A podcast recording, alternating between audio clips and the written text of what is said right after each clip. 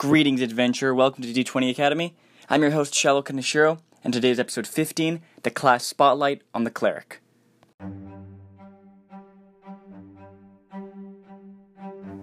Alright, so first off, I want to apologize for posting this so late. Um, I did a lot of things today, I had a lot of work, um, so I haven't really had a lot of free time. Um, but I did find a good little window here, um, so you know, I'm doing the best I can. Uh, so sorry about um, the episode being so late. Um, but yeah, uh, today is uh, another class spotlight on the cleric. This is the third one we've done. Um, I think at this point I'll just go in alphabetical order um, of the classes. So you know, this is a segment of the podcast where I go over all the details on a class, including you know like what the heck it is, its strengths and weaknesses, race and background synergy, some of its key features, its subclasses, the playstyle it best suits, kind of some my experience with it maybe just you know anything to help uh, new players uh, you know better understand the this class and maybe if they are interested in playing it. Or even people who have been playing the game for a while just kind of refresh their memory. Uh, maybe uh, you know tell them something that maybe they didn't know or remind them why it's such an awesome class and why they should play it next. Um, also i probably will not be able to release a third episode this week. Um, friday i am swamped. I got a ton of things i got to do um, and tomorrow, I also have some things. So if I do have time tomorrow, I'll create a Friday's episode. Uh, but it may uh, be the case where I can't post a third episode this week. So I apologize for that. Um, like I mentioned before, I'm getting into a ton of things, um, so I won't be able to post as frequent as you know I once was. Also, I'm probably moving Monster Monday and maybe even these class spotlights to bi-weekly, um, just because definitely for the Monster Mondays, it takes a lot and lots of work and research um, to get those things done. So even though I love doing them, it's just a big chunk of my time uh, that goes into those. And, you know, I'm not having a ton of time anymore uh, with the things I'm getting involved in. But I still want to, uh, you know, be uploading as frequently as possible, giving you guys the content that you want. Um, but with all that said, uh, let's just get into this class spotlight on the cleric. Okay, so I'm just going to start uh, with the description of the cleric, kind of what it is if you're not uh, fully aware. So, clerics um, are powerful spellcasters devoted to a particular deity or pantheon of deities. Um, so they're kind of like priests, I guess. They follow like the tenets of these gods, um, you know, like the whatever the god believes and kind of the rules they've set down for their followers. Um, they follow those as they journey throughout the world. They're potent healers, devastating fighters. Um, oh, also something interesting um, classes like bards, wizards, sorcerers, warlocks, um, they all use arcane magic, whether that comes from learning it, uh, whether it's innate or from a pact they've made. Um, but clerics um, are unique spellcasters because they use divine magic, um, which is different because it's bestowed upon them from their deity. Um, so, just to be sure, like, there's kind of different kinds of magic in D and D. I mean, I'll, maybe I'll talk about it more in a, in a later episode, but um, the most common is like arcane magic, um, and that's you know your typical kind of magic that wizards and sorcerers and such cast. Um, but then there's divine divine magic, which like comes from you know gods or celestials. Um, so it's like paladins, priests, clerics. Uh, you know those kind of characters are the ones who use divine magic. Then there's like psionic magic, um, you know, that creatures like mind flayers will use, or like monks maybe, or prophets will maybe use kind of psionic mind magic. Um, yeah, there's a couple other just different kind of ma- like kinds of magic. It's not described uh, in lots of detail in in the fifth edition stuff, kind of what the differences are and such. Um, and rules wise and things, it doesn't really matter what kind of magic you're using. But just I thought I, I just thought I'd put it out there. Um, most of the classes, uh, like the main twelve classes in D and D fifth fifth edition, uh, use arcane magic, um, but clerics are cool because they use divine magic, um, which is just a little different. Okay, so the basic cleric stereotype. Um, the cleric is one of the uh, kind of four key classes in the in the classic um, D and D party.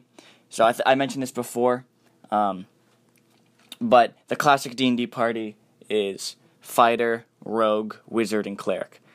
Um, that they kind of like cover all the bases. Um, it's really balanced. Um, just since the beginning, this has just been like the classic D and D party. Um, so clerics are one of those four. Um, they're kind of known as healers um, throughout D and D's history and kind of uh, in the community. Clerics are mostly seen as just like healers. Um, so in battle, all they do is just heal their friends who are you know getting in the fray and stuff. But thankfully, in fifth edition, um, they are not at all limited to just healing. Um, they are they are really powerful. They're really versatile, uh, really cool. Because there's so many subclasses, which I'll get into later. Um, you can kind of customize, create a cleric that you want to create. Um, but yes, their strengths are in healing. Uh, they're the the best healers in the game, and then just in also just in versatility. Not only their spells, their spells are quite versatile, but also um, they can use armor and weapons and things um, to help better protect themselves, and um, so you know they can hold their ground better than other classes like wizards or sorcerers, who rely very very heavily on magic um, and are not very good with armor and weapons and that kind of thing. But clerics, you know, they have um, some pretty solid proficiencies in, in most armor and weapons. Um, so, you know, they're very versatile in spellcasting and in that area as well to, to hold their own ground. Um, yeah, they might be the most powerful class in the game. I'm not really sure. You'll have to do some of your own research on that. Um, but uh, power level wise, they're definitely one of the most powerful just because of the spells they have access to, uh, their versatility, um, the fact that there's a subclass made for optimizing healing, which once it gets to higher levels just becomes stupid. Um, they are a very, very, very powerful class in 5th edition. Um, maybe Wizards didn't want to make it seem like they were just restricted to healing and things like that and wanted to make them more enticing, um, but they are they're very you know quite powerful. Obviously, that, that just comes down to rules and if you're you know trying to optimize your character. Um, you know, for some players, D&D is not about being the most powerful and stuff, so you know, it doesn't matter power level wise for the classes, but cleric is definitely uh, on the high level of the the power spectrum uh, when it comes to looking at the classes. Um, so they have lots of strengths, um, and their weaknesses kind of only come in like stealthing and kind of rogue things. So um, because of like their armor and stuff, and like that they can hold shields and weapons, um, they're probably to be like really bad at like stealthing and pickpocketing and things like that, like like a rogue or a ranger would be better at. Um, and like maybe restricted play and healing if that's kind of how you build your character or that's what the um, party requires you to to be. Um, so maybe uh, gameplay can get a little monotonous um, if you're just always healing. Um, definitely, if you're like not the kind of person who's okay with that. Um, those are kind of the only weaknesses. Um, but the cleric is pretty pretty powerful, uh, pretty versatile. Um, also, just a note on the stereotype: clerics, not only like in pop culture, but just in D and D, um, they're just stereotypically like followers of like a lawful good god. They're kind, generous, righteous. They do what's right. Uh, you know, it's it's a it's a trope that the cleric is like lawful good, like the cleric or paladin typically is you know lawful good and they're always keeping the party on track and doing the right thing. Um, but I think it's a really interesting uh, question to go against a stereotype and and you know what if you followed a different kind of god? Because depending on the campaign setting of course um, the god or, or the pantheon of deities you follow um, maybe they're not lawful good or or super you know inclined towards good. Obviously depending on the campaign setting um, many of the gods might be like more neutral or evil um, so what if a cleric followed, you know, one of those kind of gods? How would they play differently, not only in the party makeup and during combat, but just as characters? Um, because something that defines a cleric that makes them stand out above all the other classes, um, kind of the main thing that makes clerics unique is the fact that they follow a god. Um, and they do have some similarities actually to paladins. Uh, paladins and clerics are actually quite similar um, because they like divine magic. They're both healers. They they're both you know pretty good with like weapons and armor. Obviously, paladins are more soldier, uh, more fit for combat, like weapon combat, and clerics are more fit for spellcasting. Um, but they're pretty similar. Uh, and a paladin might also serve a god, but in fifth edition, uh, they don't really follow a god in their subclass or anything. As a character, they can, but instead they just like follow an oath, more of more of ideals um, and rules to live by rather than a god. Whereas um, clerics, you know, follow a specific god in a specific domain, whether it you know be the knowledge domain, the life domain, uh, whatever that is. But uh, oh, and they're also kind of similar to warlocks because they follow like another being. Um, I'll probably get into like the difference between them in a second here, but you know, just asking that question: What if your you know your cleric followed a different kind of god that's not always like the lawful, um, do the right thing god? Um, and so to illustrate this, I want to talk about uh, Critical Role for a second here. I've talked about this show uh, in past episodes. Uh, you might have heard of it. Critical Role is probably the most famous D and D show out there. Um, it's a bunch of nerdy ass voice actors uh, playing D and D. Uh, really entertaining show. It's really great. You can learn a lot from it as a DM, from as a player. Um, it has a great, great community. Uh, it's a great show. But as the recording of this episode, there are two campaigns. They finished the first, um, I believe, in the December of 2017, and they're currently on their second campaign. There are two clerics I want to focus on one from the first campaign and one from the campaign they're running now. So, the first campaign, there was a gnome cleric named Pike Trickfoot, uh, and she followed a god named Sarenrae, who is like the god of light, and uh, she was a very, very lawful, good character. She was very kind and generous, and she loved everyone and she wanted to do the right thing. Um, and you know she spent her time in temples helping the poor and things like that. That's more of a stereotypical cleric. Is it a bad thing? Not at all. Um, you know, as like for most of us as like regular people, um, that's kind of how we think. You know, we want to help people who are needy and we want to do the right thing and such. So you know, it's not that hard to be playing like a lawful good, you know, cleric or you know, just like a neutral good cleric or someone like that. Um, because, you know, that's how most of us are innately. Um, that's how we're raised. But yeah, so, you know, you can get a lot out of that. Pike is a great, great character. Um, you know, she's, you know, really cool. Like, not only does she heal um, in the game, but like she has some crazy uh, clutch moments that she's done in battle. Um, you know, from attacking herself and and um, you know using her her weapons and stuff. But you know, Pike is kind of the stereotypical good, light um, cleric. But there is a cleric in the second campaign named Jester, and Jester is a tiefling cleric who follows a god named the Traveler, and the Traveler is more neutral on the spectrum. Um, you know, they care more about just kind of causing kind of chaos, um, not in it, not in an evil dark way, but like just in a fun uh, just in a fun trickery way, you know, like pulling pranks and just bringing like laughter into the world and, you know, lighting up people's days. So that's the one that Jester follows. So she's kind of a prankster. Uh, you know, she's she's very tricksy. Um, you know, much more like inappropriate and boisterous than Pike is. Um, she doesn't follow like an evil god or anything like that. Um, but she's not Jester as a character is not, you know, tip like super lawfully good and and um, you know, kind of the stereotypical like light give to the poor cleric. Um, because the god she follows, the tenets are different. Um, the god's are just about like, you know, just pull pranks wherever you go and you know, sow chaos. Um, you know what I mean? Like brighten up someone's day, make yourself laugh, make your friends laugh. Like that's kind of what the god is focused on.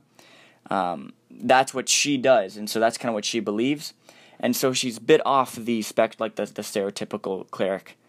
Um, yeah, so it's been kind of interesting to you know look at both of those, um, you know, different kinds of clerics, looking at the different kind of gods they follow, how it fits you know in the stereotype. There's also another cleric um, in the second campaign, um, which I, I don't need to get into here. Um, he also has a pretty interesting relationship, uh, kind of with his god. Uh, really cool character, but I don't want to get into him right now.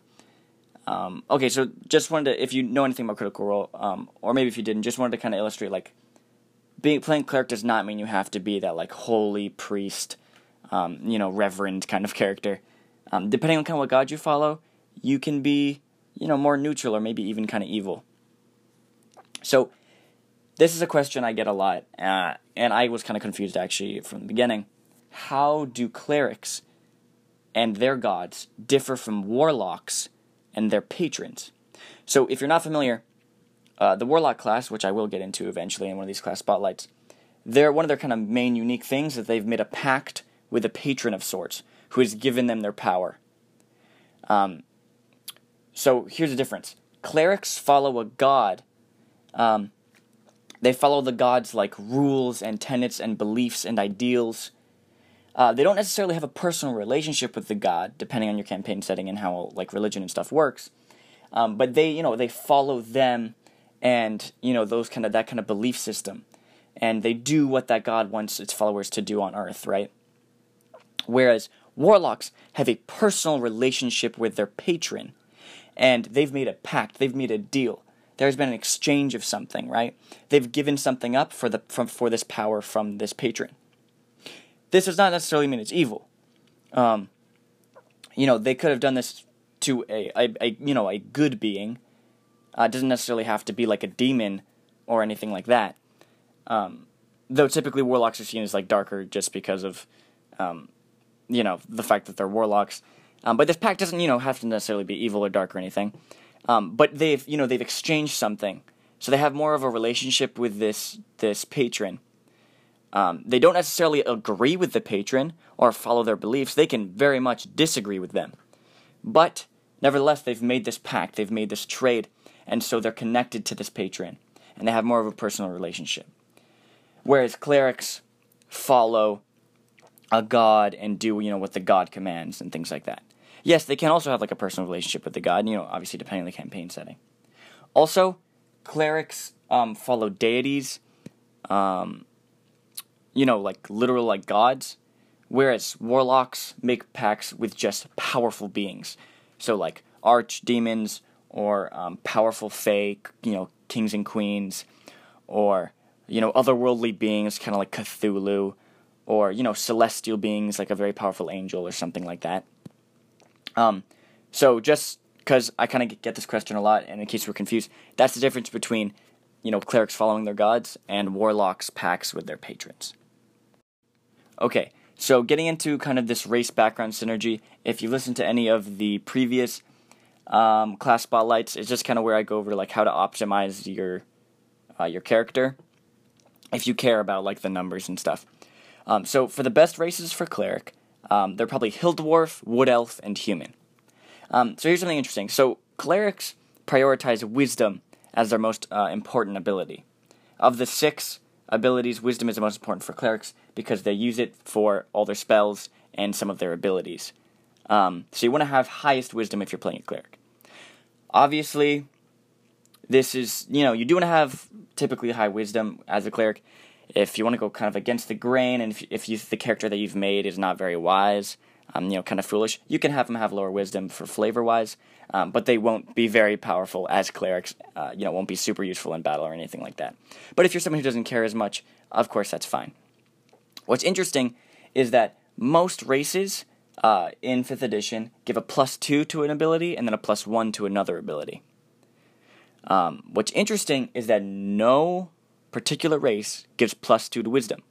Wisdom is used in a lot of classes cleric, druid, ranger. Um, it's pretty important for all these classes, but no um, race actually gives a plus 2 to it, which is just a little interesting uh, thing. Hill dwarves and wood elves both give a plus 1 to it, and then of course a human gives plus 1 because a human gets plus 1 to every ability score. Um, the most typical, uh, also stereotypical uh, clerics in D&D kind of entertainment or just pop culture in general are like kind of these stocky dwarves, um, you know, who follow this this this god very righteously, or like a wood elf with a staff and a robes, more of like a priest, or you know, kind of a human, uh, maybe in between those kind of two things. Um, so not only are like they stereotypically portrayed like that, um, they're also, I guess, kind of the best races for a cleric, if you care. There's not really bad races for cleric, um, because um, cleric, you know, can be pretty versatile. You can kind of fine tune it to what you want it to be. Um, like if you want to focus more on you know being stronger with weapons and you know being able like go into combat with swords and shields, um, choosing a race that gives pluses to like strength um, can be cool. Um, if you want to be more of like a charismatic, um, you know, kind of someone who likes to spread the religion to everyone, maybe choose a race that has you know gives bonus to charisma. Um, so there's not really any like bad race for cleric. But if you do want to optimize it, you want to choose Hill Dwarf, Wood Elf, or Human just because they give that little bonus to Wisdom. Um, the now I go to like backgrounds. Like I've said before in previous class spotlights, backgrounds don't add much rules wise and number wise. So if you're trying to optimize your character, they don't really matter in the long run as much as your race um, or your class. But looking at stereotypical clerics, um, the most common background is an acolyte or a sage. So an acolyte is someone who grew up in a temple, uh, grew up in a monastery. You know, someone who has lived the religious life um, for a long time. So this makes sense for a cleric, someone who's raised in a church, raised in a temple. Um, so they are very familiar with their God, very familiar with religion, uh, and all that kind of thing. And sages are those, you know, kind of learners, whether it be like professors or scribes or, um, you know, any kind of like someone who's curious and like likes to learn. Uh, typically, you know, someone like older and wizened. Um, that also would make sense for a cleric. Um, you know, a sage cleric who is more interested in like the intellectual side of religion um, than like an acolyte.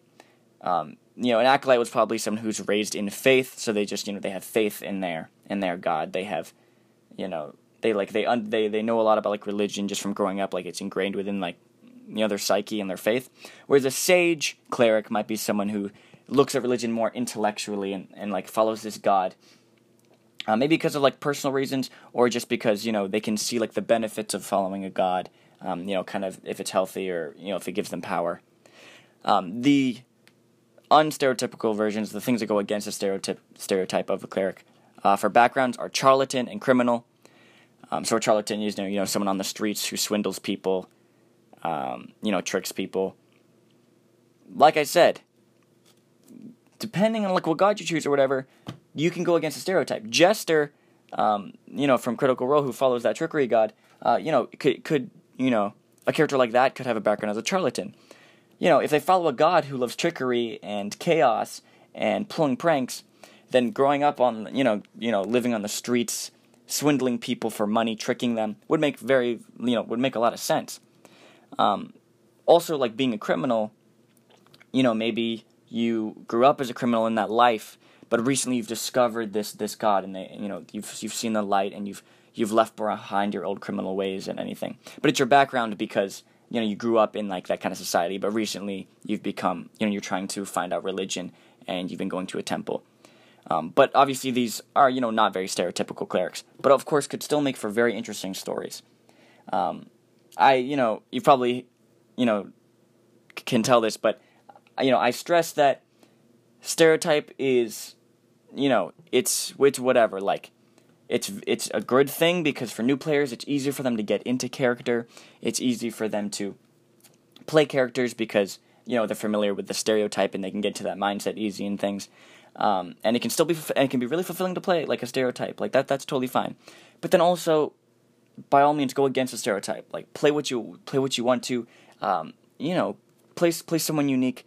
Uh, you know, kind of a character that isn't seen very often. Uh, you know, kind of discover what kind of that kind of storyline or character arc can be.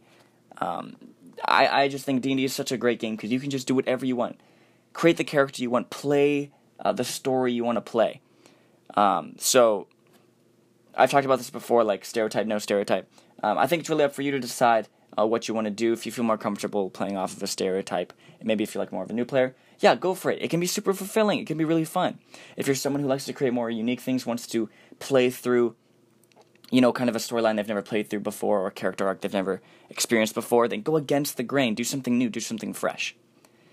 Um, so yeah, you've probably heard me stress that like a bunch in all my uh, in all these episodes, but that's why I include like this best background, worst background, best race, worst race kind of worst race kind of thing, um, just because you know I kind of want to go over like what if you want to like if you're someone who cares about playing like an optimized stereotypical cleric who's going to be powerful in battle and stuff. If you're someone who cares about that, here's how here's what you know how what can help you. But if you're someone who wants to explore a new avenue in story and role playing, um, here are some things that maybe you'd be interested in. Okay, so that's enough of that, uh, and let's just go on to uh, my two uh, spotlights on two different key features of the class. Okay, so the first feature, the first kind of ability I'm going to spotlight is Channel Divinity. Uh, clerics get this at level two, and it is um, well, actually, it's not unique to clerics. Paladins also have a channel divinity. Um, but basically, it's described as like channeling power directly from your deity. Um, though that's kind of what your spellcasting is based off of. I guess this is more like a direct way.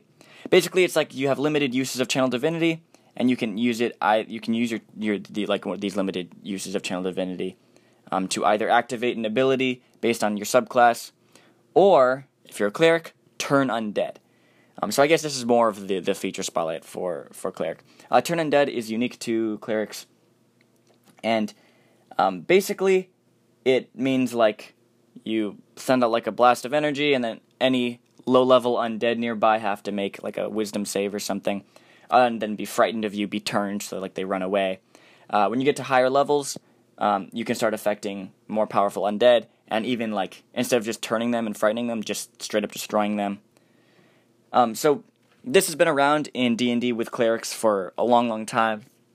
It's kind of a staple in, in the cleric stereo, like the the cleric class, um, is this turn undead feature, and I think it's been integrated in like lots of video games and stuff as well. I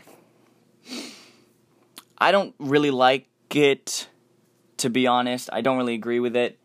Um, I think it's fine, I guess.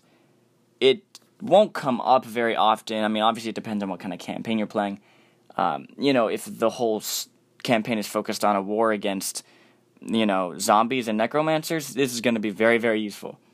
But in just kind of more of a regular campaign where you'll come across undead every once in a while, in the cases where you actually remember you have this ability, it can be useful, I guess, sometimes. Just kind of to speed up combat, I guess, just like destroying and getting rid of those lower level undead to speed up combat. I don't know it the, one of the reasons I don't like it is one because it kind of has rare uses, and also just because I think with the fifth edition push for branching out of stereotype, being unique, doing doing whatever you want, I'm focusing more on role playing and story. It I don't like it because it pushes more for that stereotypical good righteous cleric um, because, you know, undead necromancy, it's seen as evil and dark in, you know, pop culture and in most, like, campaigns or worlds. So, like, obviously the good, righteous cleric will send out the, the you know, the burst of light to scare away the undead or to destroy the undead. Um, but, I don't know, it, like, what if your cleric is a follower of the god of undeath or the god of death? And, you know, maybe zombies or skeletons aren't, like, super evil or anything in, in, in your campaign setting then having this ability is kind of counterintuitive for them to be scaring away like their allies or I don't know. It just seems a little weird to me. I guess they've kept it in there just because it's it's such a staple with clerics just over the course of of D and D. Um, and I guess it, I mean it's pretty good. I guess it can be it can be useful, but I don't know. Maybe if they had made it more customizable to which god you're following or kind of which domain you're in, um, you know, if you follow a God who like is more of that like lawful good righteous um, kind of God, then I guess this would make sense turning undead. But then also maybe like more like demons or devils would make sense if you're one of the good kind of players or I don't know. It's whatever, I guess. It it doesn't matter too much, I guess, but it's just it's one of the things that I, I don't really like about the cleric class. Just I don't think it fits very well with this new thing that I love that they're doing in fifth edition with the backgrounds and all the role playing uh, things that they're pushing for. Um, you know, focusing more on story and role playing than like rules and optimizing your character. It just I don't know. It just fits into like the the righteous cleric stereotype. Whatever. You don't have to use the ability. You'll probably forget you have it anyway. Um, but yeah, I, I guess I would just kind of focus on that. So you can use this channel divinity feature to either do the turn undead or destroy undead thing, or to do something specifically related to your uh, subclass, which I'll get into in a second. The second feature I want to spotlight is Divine Intervention. This is awesome. I love this. So you get this at 10th level. Um, in 5th edition, you can only go up to 20th level. So that means halfway through your campaign, halfway through your character's arc, you're gaining Divine Intervention. Um, I think that's something that's really interesting that should be looked into. Uh, why do you get Divine Intervention halfway through the campaign? Well, here's what I think. If you listen to my campaign progression episode, um, if you haven't, I would, uh, you know, I would suggest you go listen to it. I think it's really interesting. It talks about, um, you know, how campaigns progress, like the story, the threat level, the stakes. Um, but if you you know kind of understand how story works, um, tenth level, right? That's smack dab in the middle of your character arc, smack dab in the middle of your campaign. So if you have listened to the campaign progression um, episode, or if you kind of know how you should run a D and D campaign, um, well, I, I should I shouldn't say like should because I don't want to tell anyone what to do. Um, D and D is a very free, open game. You know, you should be able to do whatever you want. But in like a classic, you know, tried and true campaign progression, um, during the middle, during like the middle of your campaign, um, your characters are, you know, they kind of know of this big evil. Maybe they fought the big evil before. They're kind of conscious of what the main plot line is. They should be conscious of what the main plot line is uh, in the campaign. The threat level isn't super high, um, but you know, their lives are at stake. They're, you know, gaining some powerful spells, some powerful equipment. You know, they're becoming quite well known around the world as heroes and things like that. Um, Divine Intervention, basically, it's an ability uh, where you roll a 100 sided dice, well, a d100, which means you roll two d10s and they make up a, a number out of 100. Um, if you do have 100 sided dice, you should use that because that's awesome. Um, basically, roll a 100. You, when you use Divine Intervention, you ask, like you're like act, using your action to like ask your god for like a favor, you know, for them to intervene, and you roll you roll the d100, and you have to get a number equal to or lower than your level. Um, so if you're getting this 10th level, right, you have a 10% chance of getting this Divine Intervention thing. Um, and even at the max level, at 20th level, right, there's still, you know, not that high of a chance that, that you'll get this. And it resets every seven days. So you can only use this every week in, in game, of course. Um, so then if you do get it, it's up for the DM to interpret how what the you know what kind of favor the character asked for and how their god intervenes. You know, depending on the situation, depending on how powerful the DM wants to make this ability. I think it's really cool because it leaves it up to the DM and the player. Um, it, you know, it doesn't specify it to any god or fit into any stereotype. It depends on you know the, the kind of character the cleric is and what the DM wants to do with it. And I think that's really cool. Um, but it also is a little hard, definitely for like new DMs and stuff, because there's really like no rules or anything attached. It's like really open, a lot like like the wish spell. So it can be kind of daunting um, for DMs, you know, maybe who are not very good at improvising or more new to this kind of thing. Um, but personally, I really like the ability, and I really like that it comes in at 10th level, because this means that your characters are starting to take a turn uh, towards defeating the you know the main like the main bad guy. The stakes are rising. The gods are beginning to take notice of them, um, being heroes and starting to save save the world and things like that. They, you know, at tenth level, they've become you know champions for their god um, because you know throughout the first ten levels, they've been you know following their gods, um, you know ideals and tenets and doing things for their god. And it would make sense now that like at tenth level, their god's beginning to notice them and giving them favors and such that they ask for. Um, so I just wanted to focus on divine intervention. Uh, I think it's a really cool ability. Um, and I think it's also kind of interesting how it comes in at 10th level. Um, I think that was the right choice to make, and it's, it's just all in all a really cool ability. Um, so before we close off this episode, I'm to real quick go over the um, seven different subclasses of cleric. Yeah, so there are seven different subclasses uh, for the cleric in the base player's handbook. For most classes, uh, there are two to three subclasses, um, but for cleric, uh, there's seven, and I think for wizard, there's six or so. So because there's so much, um, I won't get into each one. Uh, I'll just go give you know quick, brief description. Basically, for cleric, you actually get your subclass at first level, whereas most classes you get it at third. Um, you get to choose your subclass at first level, and you choose a divine domain. They're called divine domains.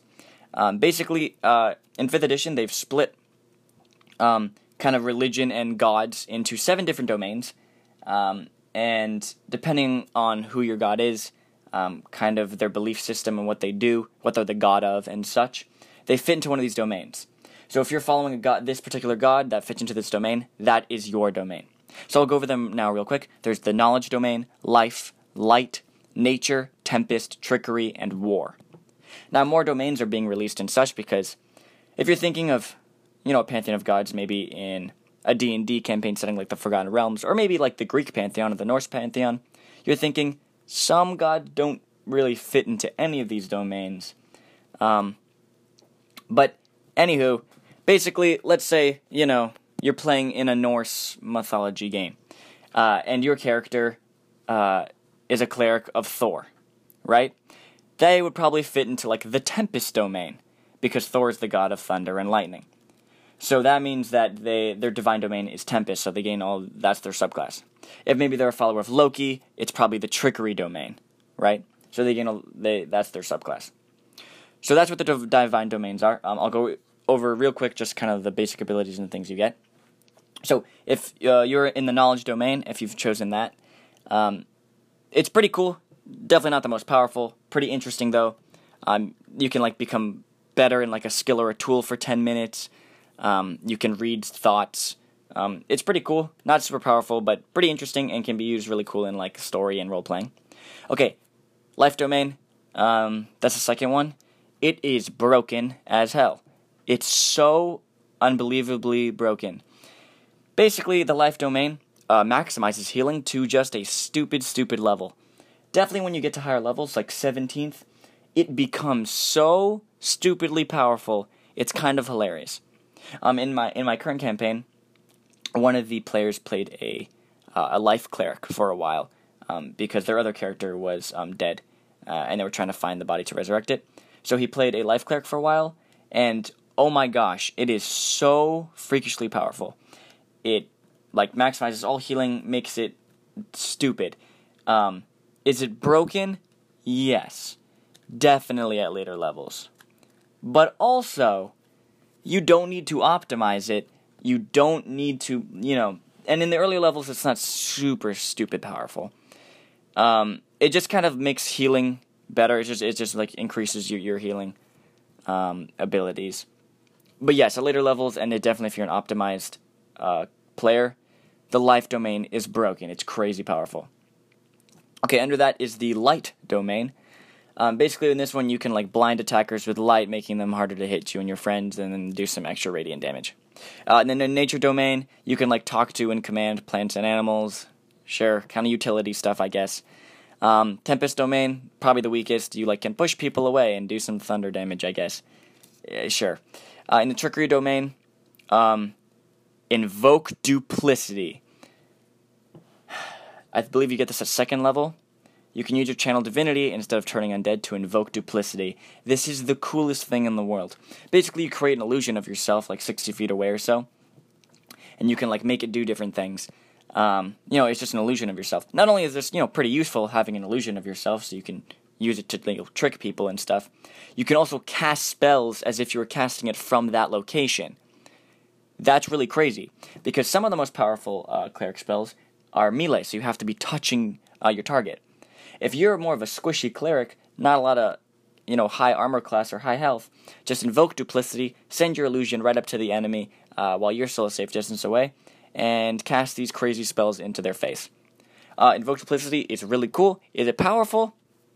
I may guess not the most powerful domain, um, but invoke duplicity is just such a cool, such a cool ability. Uh, and there's also some other like illusion, invisibility stuff in the trickery domain, I think. Okay, and the seventh uh, divine domain is war domain. Basically, you make it so like you never miss, you can attack more, and you're basically just become a paladin. Um, it just makes you better at like the weapon uh, kind of combat. You know, makes it so you can like wade into battle. So, yeah, um, I don't really like it just because it makes it too similar to a paladin, in my opinion. Um, but you know, like I said, depends on how like you're optimizing it and how you're playing your character. Okay, so those are all the subclasses, uh, and let's uh, just get into kind of what kind of playstyle cleric fits, some of my personal experience uh, before we sign off here. Okay, so cleric uh, can work for people who don't mind, you know, be like they don't care about really being heroes in battle and are fine with like healing every turn. Um, I did say like you know clerics are not, you know, like like just healers in fifth edition now. They're super versatile. They can do tons of things. Other classes, uh, you know, can do some healing as well. But they are the best healer, and you know they can still be seen as just like the main healer in the party, and uh, you know, like they're. I, I hate when like people say like if you're a cleric like you're required to like heal the party. Like if you're a cleric, do whatever the heck you want. Like go up and hit that monster with your mace or cast that crazy spell. Um, but clerics are very powerful at healing, and so you know if you're a cleric, you may want to do that every once in a while. Um, but you know, so if you're someone who doesn't really care about being a hero in battle, um, you're fine with healing every turn. Like it makes you feel like you're you know doing your part and stuff. Yeah, playing a cleric can be totally fine. Um, Ashley Johnson, who played Pike Trickfoot in the first campaign in Critical Role, uh, she was one of those players who didn't really care about being optimized, didn't really care about like being powerful and everything. So she was fine like healing players and you know being kind of that stereotypical pl- uh, cleric in battle. Um, and it was you know useful and it was you know really cool, and it was fine just because she's not the kind of person who you know really cares about that kind of thing. Um, also, like players who like starting like with a relationship with a deity, you know, um, players who like having that like already set like ideals and tenets that they're following this god, uh, and like the god and this belief system that they're already following, you know, so they can easily slip into like the mindset of this character and things. Um, players should also like that idea, that concept. Um, also, a good reason to play a cleric. Um, uh, but being cleric might not be good for players who enjoy you know, going right into battle, feeling epic in battle. Um, but based on your subclass and other things you choose, clerics can be that. Clerics can be the ones who go into battle, take hits, uh, swing their weapons, uh, you know, be dealing crazy blows, depending, you know, if you pick like War Domain or something, optimize your character. Um, just clerics are just very versatile. They don't really have a lot of weaknesses. Um, so, yeah, so like, depending on your playstyle, I think like most people can get fun out of playing cleric. Um, they're quite customizable, like with the divine domain and such, and the way you play them and build them. Um, so I think most players can, you know, have a fulfilling time out of out of playing the cleric. So, just real quick, um, if you heard the episode, uh, you know, it was one of my earliest episodes I did with my friend Gabe. Um, so he's starting a new campaign this summer, um, and so I'm playing in that, and I chose to play as a cleric. Um, so I'm telling you right now, like I, have not played as the character yet, so I have never played as a cleric yet. Um, so I can't tell you any like personal experience as playing a cleric, um, but I can tell you like why. So I'm someone who doesn't care very much about the numbers, optimizing their character, making them the most powerful they can be. Um, I care very much just more about story, character, um, role playing, things like that. Um, so the I you know I, I've had lots of different ideas of characters I want to build. Um, sometimes you know they'll just pop into my head. So uh, you know I've, I've written down kind of just these different kind of characters I want to build one day, the different stories I want to explore. And one of these was kind of like a good-hearted, um, you know, kind of cleric, uh, kind of this like this good-hearted guy who you know is trying to protect, you know, the oppressed and deals with not being able, you know, not being able to protect um, some of his loved ones in the past um, and just the cleric just fit into that. Um, just the, the like the of all the classes, the cleric just fit best into that character, uh, kind of that story, that arc. Um, so that's why I chose a cleric, not because I wanted to, not because I particularly want to play a cleric or anything like that. It's just the thing that care first and foremost is like the character and stuff. So anything I can do to go that adds to that, um, the race, the class, any feats I take, that's what I'm gonna do. So the cleric just fit the character the best out of all the classes. So that's why he's a cleric. Um, so if you're kind of one of those players who are like me, who you know just more cares more about just like the characters, the story, um, you know, just chooses everything based around the the story they want to tell with their character. Um, that's really cool. Uh, obviously, that's the kind of person I am. That's why I chose a cleric. Um, I'll probably I'll let you know uh, in the future um, now that after I start playing a couple sessions uh, in this campaign as a cleric, what you like playing as a cleric.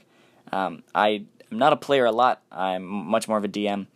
Um, so I might also tell you guys like my experience about being a player. Um, but anywho, yeah, that, that's kind of why I chose a cleric for my character. I'm pretty excited, uh, and it kind of fit perfectly because going in alphabetical order, the class spotlight I was focusing on this week was cleric, and I just made a cleric character. Um, so that was kind of cool. So you know, I learned a lot um, about my character doing research for this this episode and such. And I'm pretty excited to play a cleric. I think they're really cool. Um, but yeah.